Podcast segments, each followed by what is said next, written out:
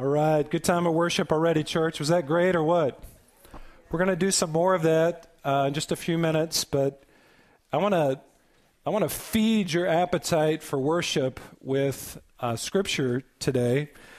And let me just encourage you go ahead and take your Bibles and turn with me to the book of Philippians. Philippians chapter 2. That's where we'll be this morning. Just a few pages past the Gospel of John. We've been studying the Gospel of John for about a year now, and, and we're going to take a break from John this morning, and we're going to look at one of the most epic and glorious passages in the Scriptures. If you could imagine the Scriptures as a, as a mountain range with numerous majestic peaks, what we're going to look at today, Philippians 2 5 through 11, is one of the most majestic peaks in the Bible. It is glorious what Paul writes about in these pages.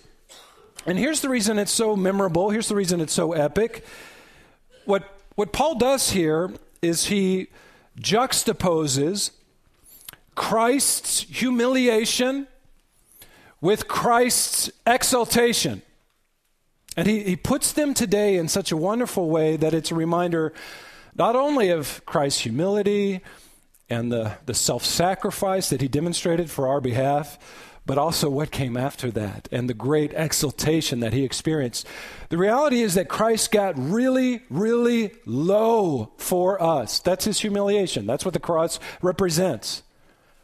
Really low. But then afterward, and you'll, you'll see the transition as I read this passage in just a second.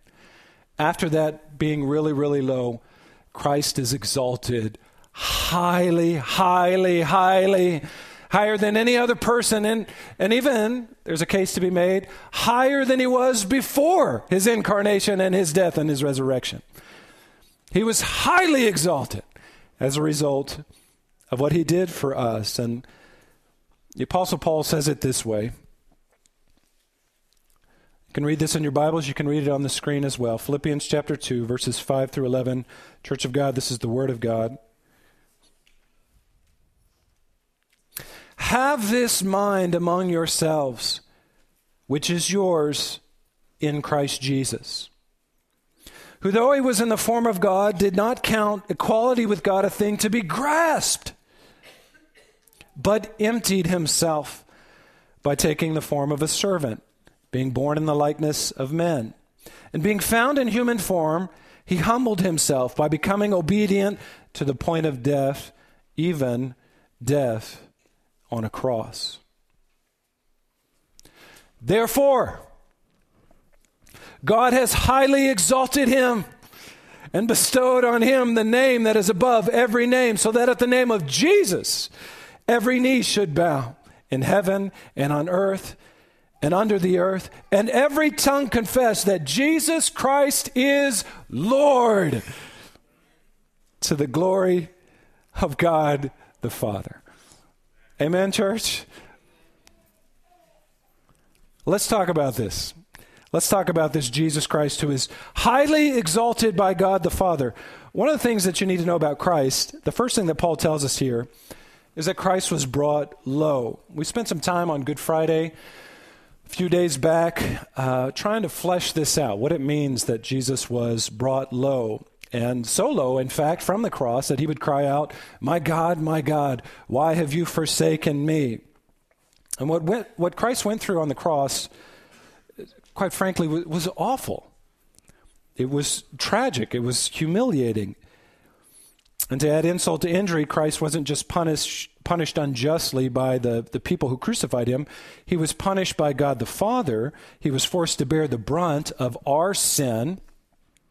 And to, this is how we say it here at Harvest, to absorb the wrath of God into himself in order that the wrath might be averted from us. He absorbed that into himself.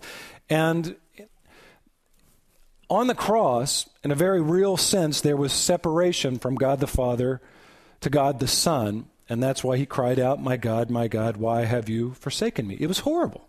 It was horrible. Why would Jesus do that? Why would he endure that? Why would he endure that kind of suffering?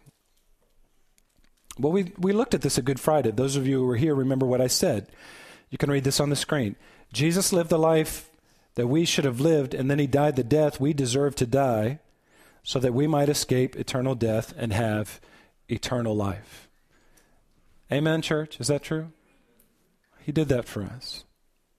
And the Apostle Paul profoundly captures the humiliation of Christ's death in this passage. And here's what's interesting in this passage. I don't have time to go into this this morning, you know, just develop the context of what Paul is writing in the book of Philippians. But, but this whole doxological discourse in Philippians 2 is kind of an aside. It's an excursion from what Paul is writing in the book of Philippians. Because Paul says at the beginning of Philippians 2 to the church of Philippi, here's the essence of what he's saying to the church Be humble, be humble, be humble. Again and again. He said, Be humble, be humble. Here's the thing you see, the church in Philippi, it was a good church. It was a good church that Paul was writing to. But, but they had a unity problem. They had some divisiveness within the church. And specifically, there were two sisters in the church, Euodia and Syntyche. You can read about this if you read the entire epistle. These two sisters were fighting in the church. Does that ever happen at church? No, Pastor Tony, that never happens. Yeah, it does happen sometimes. These two women, these two individuals were fighting and they were compromising the health and the unity of the church. And Paul sent Timothy, and he also sent another man named Epaphroditus to Philippi to check on the church. And they brought back these great reports about the church and how faithful they were. But they also said, yeah, you know, the church is good, Paul, but there's, there's some infighting there. There's some people who aren't getting along. And it might, it just might compromise the health and the unity of the church. And so, one of the things that Paul is emphasizing in this letter is be humble, be humble. Be, listen up, church. Humble yourself, humble yourself, humble yourself. And so, one of the things, and so you can even see this in verse 3. Look at chapter 2, verse 3 in your Bible. Paul says, Do nothing from selfish ambition or conceit, but in humility count others more significant than yourselves. Humble yourself, humble yourself, humble yourself, church. Then he says in verse 4 let, let each of you look not only to his own interests, but to the interests of others. So, so Paul, that, that's the context of what Paul is writing. And then Paul goes on this epic rant about how humble Jesus was, as if to, to shame the congregation. You're fighting, you've got these little things going on. Do you realize how humble your Lord is? It's one of the greatest rants in human history, Paul, in verses 5 through 11. Shaming the people, and it, it, boggles the mind, really, as you read it, just how humble Jesus was. And so Paul says, verse 5, to the church, this is a command have this mind among yourselves. What mind? What mind does he want them to have? The mind of Christ, the mindset of humility and self sacrifice. He's saying, do this. Church, listen up, Euodia and Syntyche.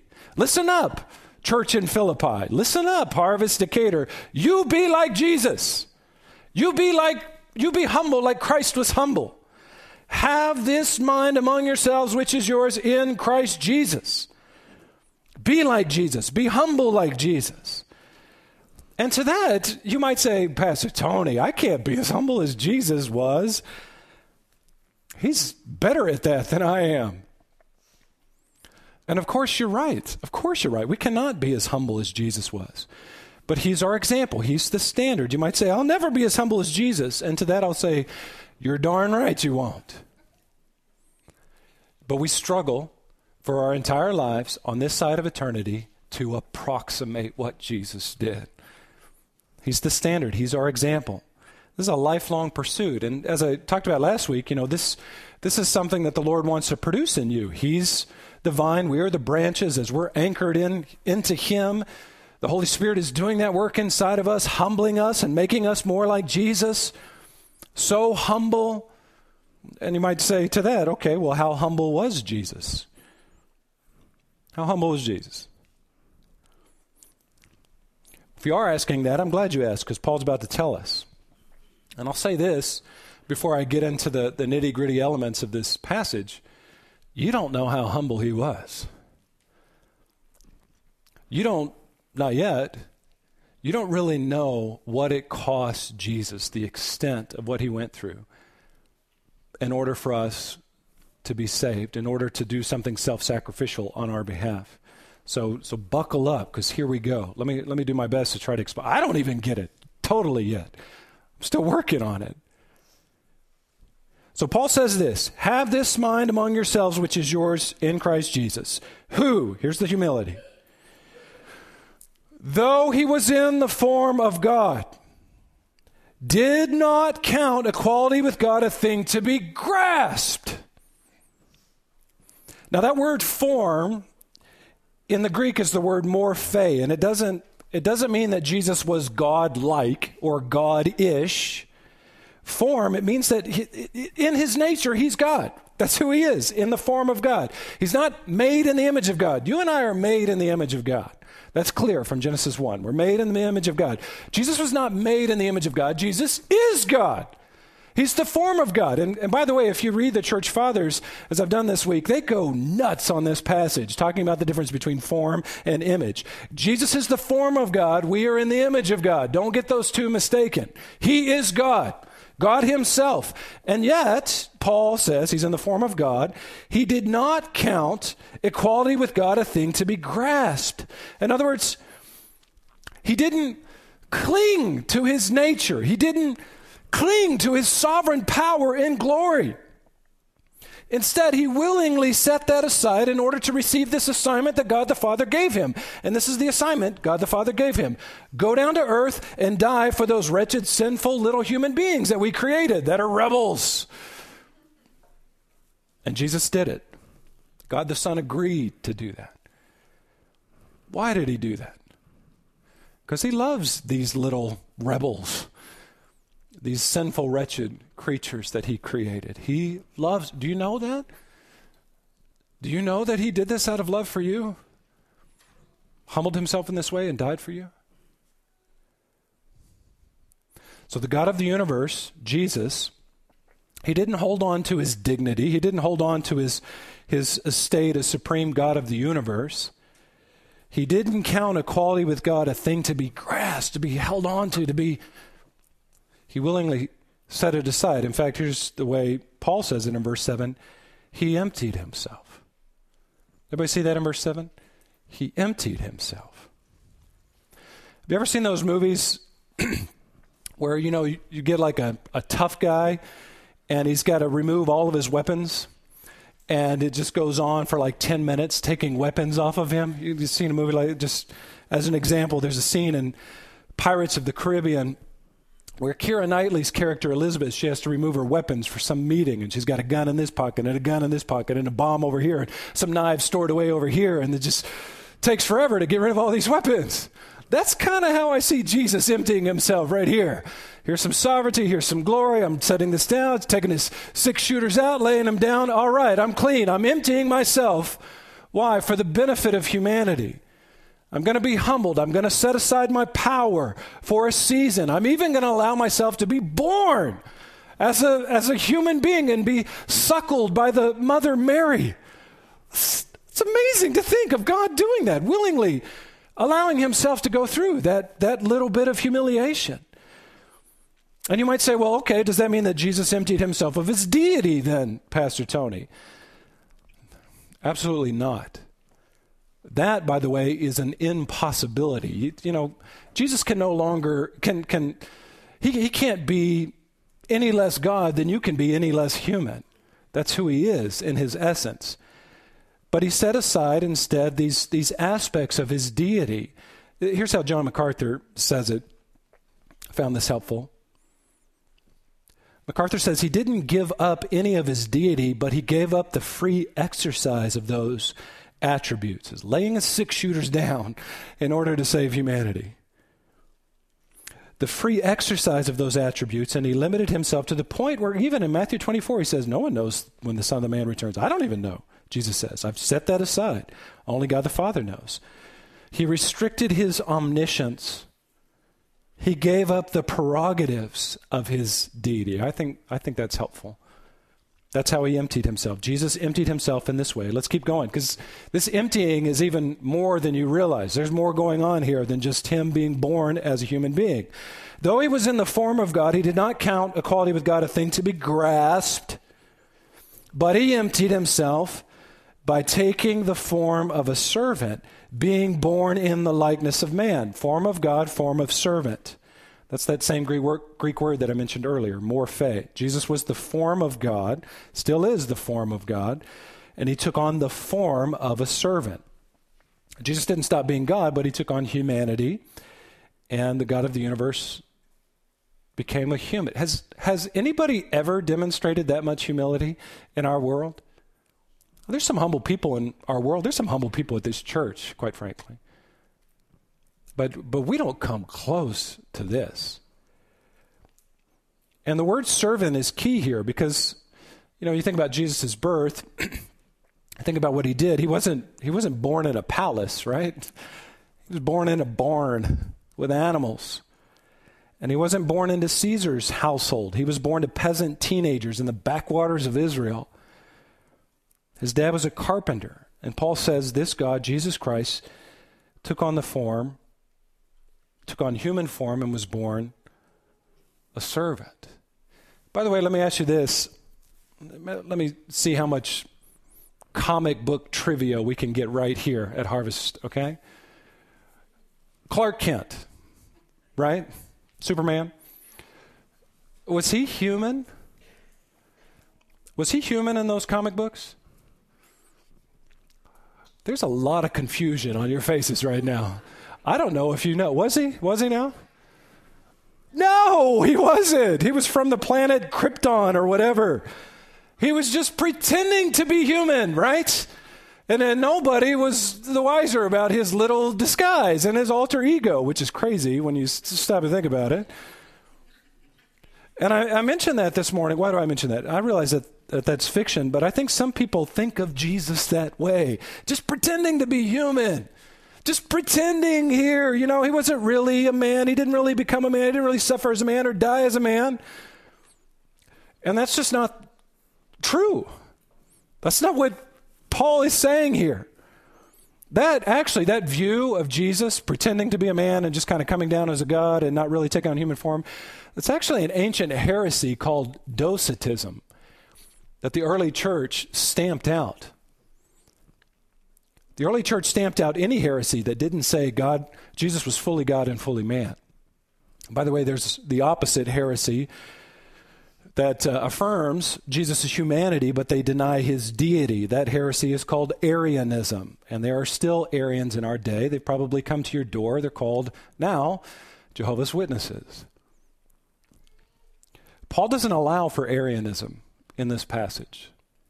And he surely doesn't allow for docetism because Christ was and Christ is fully God and fully human, and part of his full humanity involved a real incarnation in, in, in, in body with, with human features and real human suffering. He was humbly and truly born in the likeness of men. And if that wasn't humbling enough, you're getting a sense for how hum- humbled how, how humble Jesus was in this, this passage? It's even, it's even more humbling than that. Look at verse 8. And being found in human form, he humbled himself even more by becoming obedient to the point of, to the point of death. He allowed those creatures he created to kill him. But even more than that, even death on a cross. So not just death, not just execution, not just, you know, hanging, but but death on a cross, which is, you know, that's not a run of the mill execution, just so you know. He endured the most pernicious, the most cruel form of execution ever invented, namely crucifixion. He allowed himself to be tortured and humiliated on a cross. I'm sure after reading this, Euodia and Syntyche were totally shamed by this. And they're like, you know what? I'm sorry. I'm sorry I've been irritable with you. Please forgive me. I can't believe we've been so prideful after Jesus did that for us. I, I don't know. I mean, there's no second Philippians, so we don't know how they responded to, to Paul's writing, but I assume that's how they responded Because how can, truly, as a Christian, how can you hold on to your grievances? How can you hold on to your unforgivenesses? How can you hold on to these things when you read a passage like that about what Jesus has done for you? It's like, man, I've got, I've got nothing, I've got no reason at all to ever hold a grudge against anybody ever again. And maybe there's someone in the room right now, here, who, in light of what Jesus has done for you, in light of what Paul is writing right here, you need to let some things go. You need to forgive in light of what Jesus has done for you. You need to set your grievances aside and humble yourself because Jesus humbled himself like this. Is there somebody like that in this room? Is I'm not a prophet, but some of this stuff, whew, it cuts to the quick and you're convicted. And if you're feeling that right now, if the Holy Spirit is after you about something like that, then you deal with that. Why? In light of what Jesus has done. Humble yourself in light of what Jesus has done, the humility that he showed. Go ahead and write this down as number one in your notes. This is our first point. I know it's taken me a little while to get there. It happens sometimes.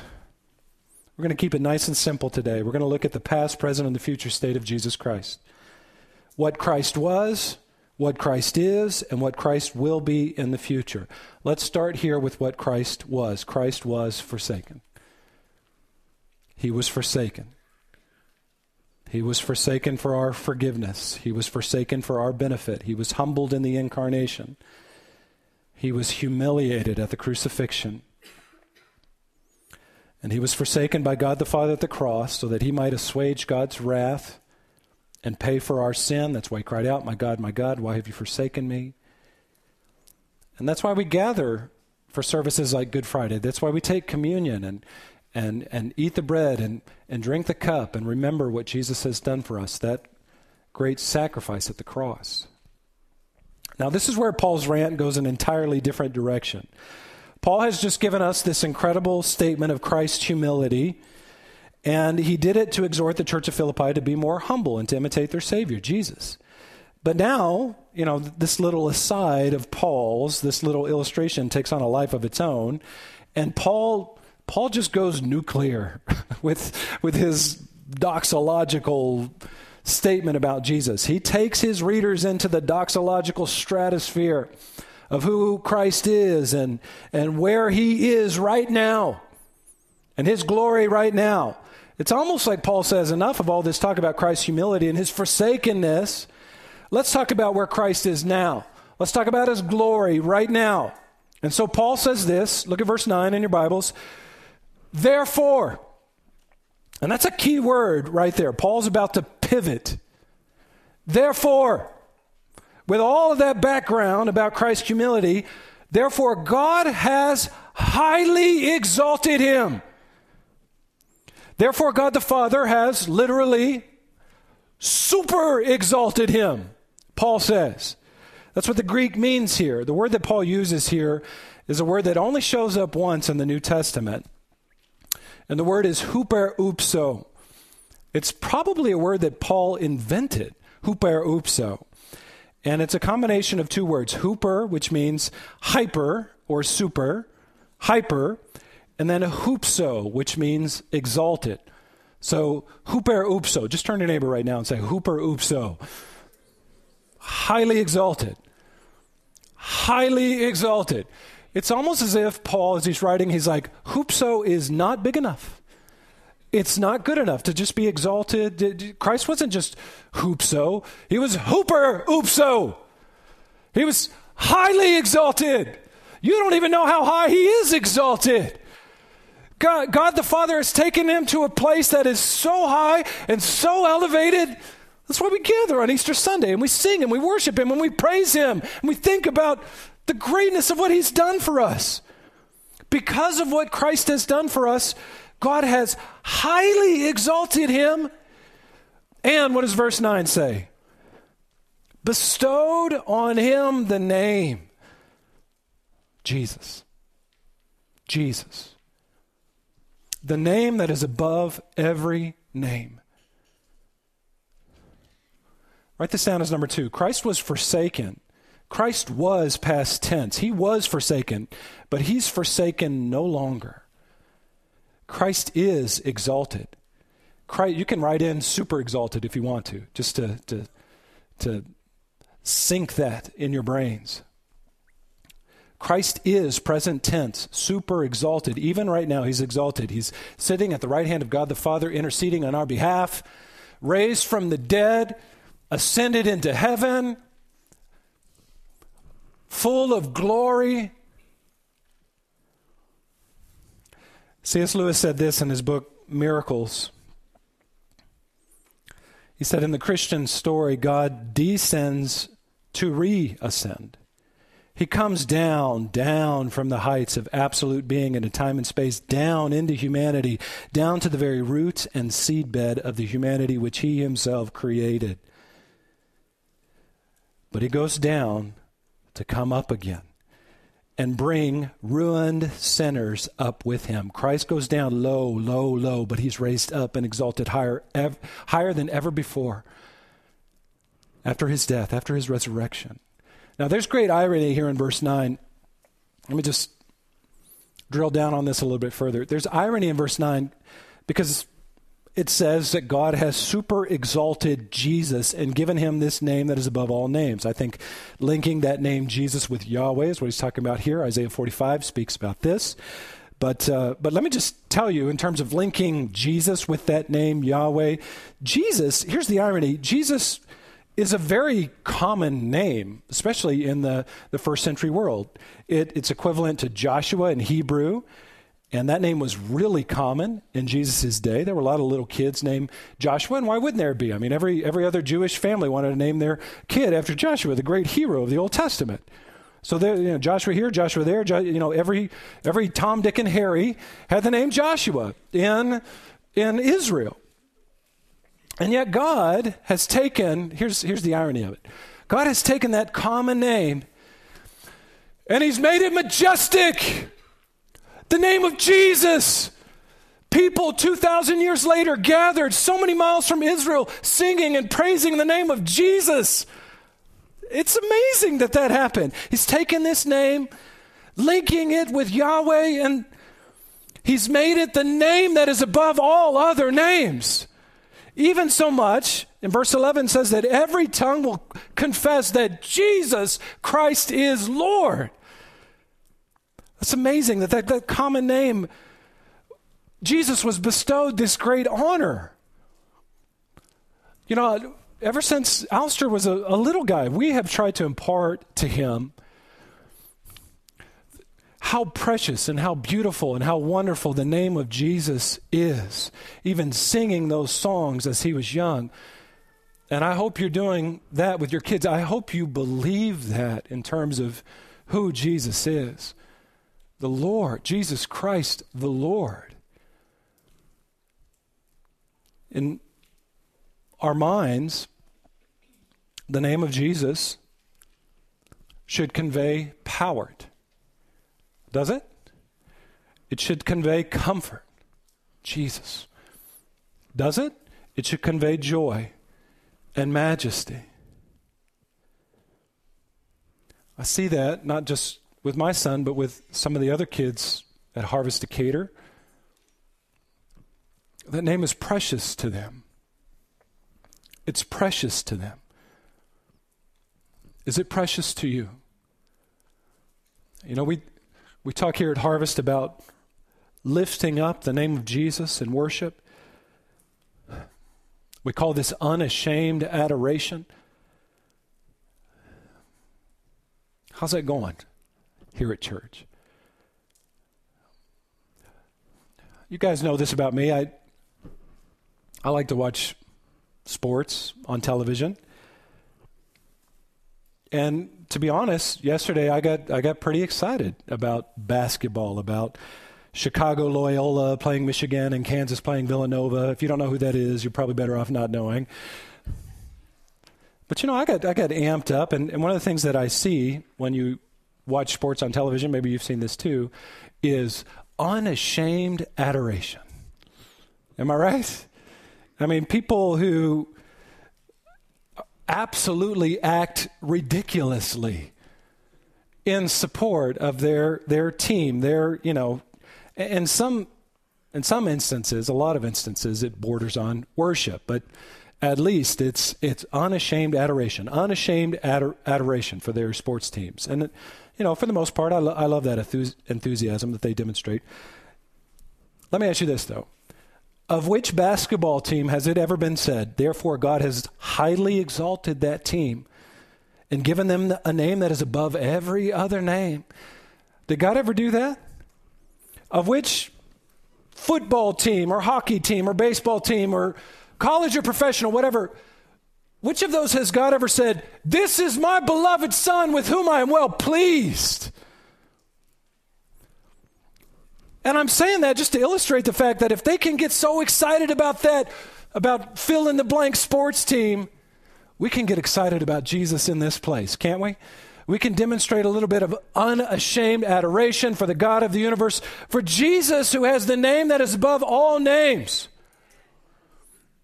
And I don't, I know I'm your pastor here. I'm not rebuking you. I think we've got that here at Harvest. I'm trying to encourage more of that and more of that. And when we show up on Sunday, maybe some maybe that's odd to some of you. We're not here just whistling Dixie till the cows come home at church, all right? We're not just punching a ticket. We are praising the God of the universe. We are worshiping Jesus Christ, our Savior. We are worshiping the Lord, who is high and lifted up and exalted. And we're going to keep doing it. And we're going to keep doing it. Are you going to keep doing it? We're going to keep doing it until Christ comes back or calls us home, until these, these, these lungs can no longer sing, until this heart stops beating. That's what I'm going to keep doing because he's worthy of that unashamed adoration. God the Father is highly exalted, Jesus given him the name that is above every other name Guilty, vile, and helpless we. Spotless Lamb of God was he. Full atonement. Can it be? Hallelujah, what a Savior. Lifted up was he to die. It is finished, was his cry. Now in heaven, exalted high. Hallelujah, what a Savior.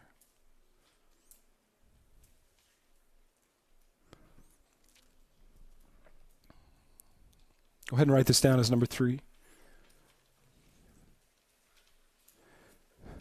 Christ was forsaken, Christ is exalted. Christ will be worshiped by all. Watch how Paul closes this passage in verse 10 and takes it to its doxological conclusion. Actually, I'll read verse 9 just to get a running start at verse 10. Therefore, God has highly exalted him and bestowed on him the name that is above every name, so that at the name of Jesus, every knee should bow in heaven and on earth and under the earth, and every tongue confess that Jesus Christ is Lord to the glory of God the Father. Verse 10 says that at the name of Jesus, every knee shall bow in heaven, on earth, and under the earth on heaven, in earth, in heaven, on earth, and under the earth. Those in heaven represent the angels in heaven that minister on God's behalf. The angels, the cherubim, the seraphim. They already bow before him, they always have. The beings on earth represent humanity and all creation. They will bow before him. Regardless of people's eternal destiny, whether they're believers or unbelievers, every knee will one day bow before Jesus, acknowledging his lordship. And those under the earth, by the way, that third designation, those are fallen angels, including the devil. They are not under the earth in the sense that they're, you know, corporeal beings running around in the core of the earth. Uh, they're metaphysical spirits, and they don't occupy space like humans, but they are banished out of the throne, throne room of heaven. They're restricted to the earth and other places like the abyss, the scriptures say. And Paul says, even those rebellious beings will be forced to submit to the lordship of Jesus Christ. They bend the knee along with all the rest of creation. And to that, you might say, this is a question that comes to mind as you read this. You say, when is that going to happen, Pastor Tony? Because that sure ain't happening now. People aren't bowing the knee before King Jesus. People are openly defiant of God in our day, increasingly so. So, when's this going to happen? And when is every tongue going to confess that Jesus is Lord? Because that sure ain't happening right now. Well, the opposite is happening. You know, people might call Jesus a good teacher or a, a, a good person, but confess him as Lord, as Yahweh, as the God of the universe, that's not happening right now. You're right. You're right. Even though God has exalted Jesus, even though Jesus has already been raised from the dead, even though he sits at the right hand of God the Father, that doesn't mean that every person right now acknowledges that or even believes that that's who Jesus is and where Jesus is and what he's doing and who he is. But they will. They will. The Bible says this in Matthew 25. These are actually the words of Jesus before the crucifixion. Jesus says, When the Son of Man comes in his glory, Jesus talking about himself, talking about his second coming. When the Son of Man comes in his glory and all the angels with him, then he will sit on the glorious throne, his glorious throne. And before him will be gathered all the nations, and he will separate people one from another, as a shepherd separates the sheep from the goats. And he will place the sheep on his right and the goats on his left. Then the king will say to those on his right, Come, you who are blessed by my Father, inherit the kingdom that was prepared for you from the foundation of the world. Then Jesus will turn to those on his left, the goats, as it were. Have y'all heard of this before, the sheep's and goats judgment? Then he'll turn to the goats and he'll say, Depart from me, you cursed, into the eternal fire prepared for the devil and his angels. And Jesus says in verse 20, uh, 46 of chapter 25, These, these goats, will go away into eternal punishment but the righteous will go into eternal life. This is what's referred to by theologians as the great white throne judgment. The great white throne judgment. And this is the final judgment. This is after the tribulation, after Jesus' return, after Jesus' millennial kingdom. After all of that, there's a judgment. And it's during this time when the final ruling is given for every human being, every demon, every angel, every living creature. And it's at that judgment, I believe, that every knee will bow before Jesus. Every tongue will confess in that moment, whether their eternal destiny is with the Lord or not. All of them will confess that Jesus is Lord. And there won't be any way to deny it. He'll be on his throne. He'll be judging everybody. So they won't be saying it by faith like you and I are doing it right now. Their faith will be sight. That, of course, he's the Lord. Of course. He's judging everybody. And in that moment, I believe everybody will acknowledge his lordship. Every tongue will confess it. Every knee will bow. Everybody will be terrified about their eternity and will be worshiping the Lord. And Jesus says about those who are doing it in that moment because of sight, not by faith, they didn't acknowledge Jesus when they could on this side of eternity. Instead, they're doing it because they have to. Jesus says that they will go away to eternal punishment, verse 46. They will be cursed and sent away into the fire prepared for the devils and the angels. Don't take my word for it. Jesus said this. So let me put these passages together Philippians 2 and Matthew 25, and then we'll be done and we'll worship. Paul tells us in Philippians 2 that one day Christ will be worshiped by everybody, every knee will bow before him. But I want to be clear about this. That doesn't mean that every person will be saved. Are y'all with me on that? That doesn't mean that every person will be saved. Matthew 25 makes that clear.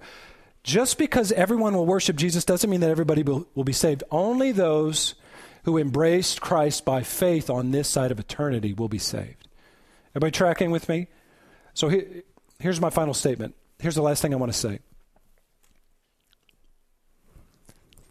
And I say this because I, I love you and and I want you to be on the right side of eternity when God separates the sheep and the goats. I don't want to wait till the white throne judgment, the great white throne judgment, to start worshiping Jesus. Are y'all with me? I don't want to wait till I have to to do that. Because, quite frankly, it's going to be too late at that point. It's going to be too late to enter into the kingdom of heaven, to, to receive forgiveness for my sins. I want to I want to do that now. I don't, I don't know about you, but I believe that Jesus Christ died for my sins. Do you believe he died for your sins? Do you believe that? I believe that Jesus Christ is the Lord and that even now he sits at the right hand of God the Father. Jesus Christ, do you believe that? Jesus Christ is the Lord? Why don't you just say that right now? Jesus Christ is Lord. Say it like you mean it. Let's say it again. Jesus Christ is Lord. Say it again. Jesus Christ is Lord. I don't want to wait till I have to say that in the presence of God the Son in all of his glory while he's judging people. I want to say it now. I want to, I embrace it now. His death as payment for my sin, and I want to worship him because of his humiliation for my behalf, but also his exaltation, his resurrection, his sitting at the right hand of God the Father. He is glorious and he deserves to be gloriously worshiped. Let's bow in prayer. We're going to sing in just a second. The worship team's coming up right now.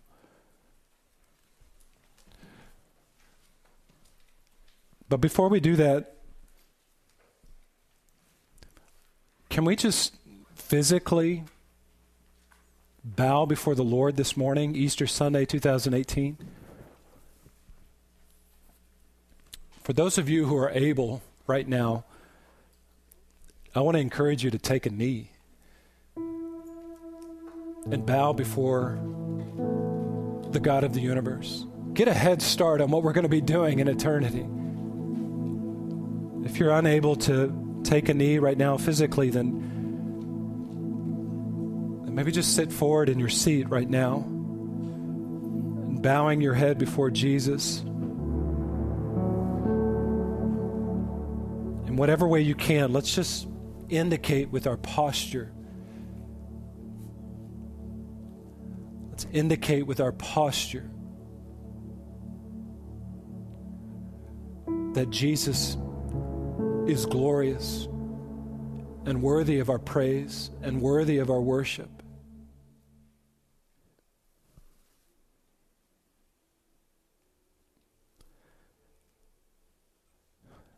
Jesus, we bow before you. We take a knee. We humble ourselves.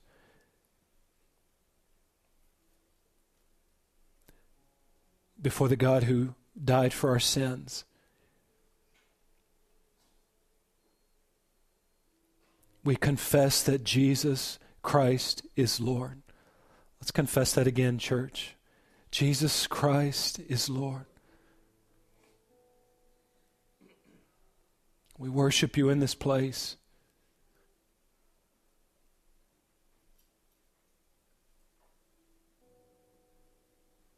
Jesus, we believe your word here that says that one day every knee will bow and every tongue will confess. We don't want to wait for that every day. We don't want to wait for that future when every creature will be forced to worship you. We want to do it now in faith in love for you. We confess you as the Lord of our lives. We confess you as our Savior. We confess you as the God of the universe.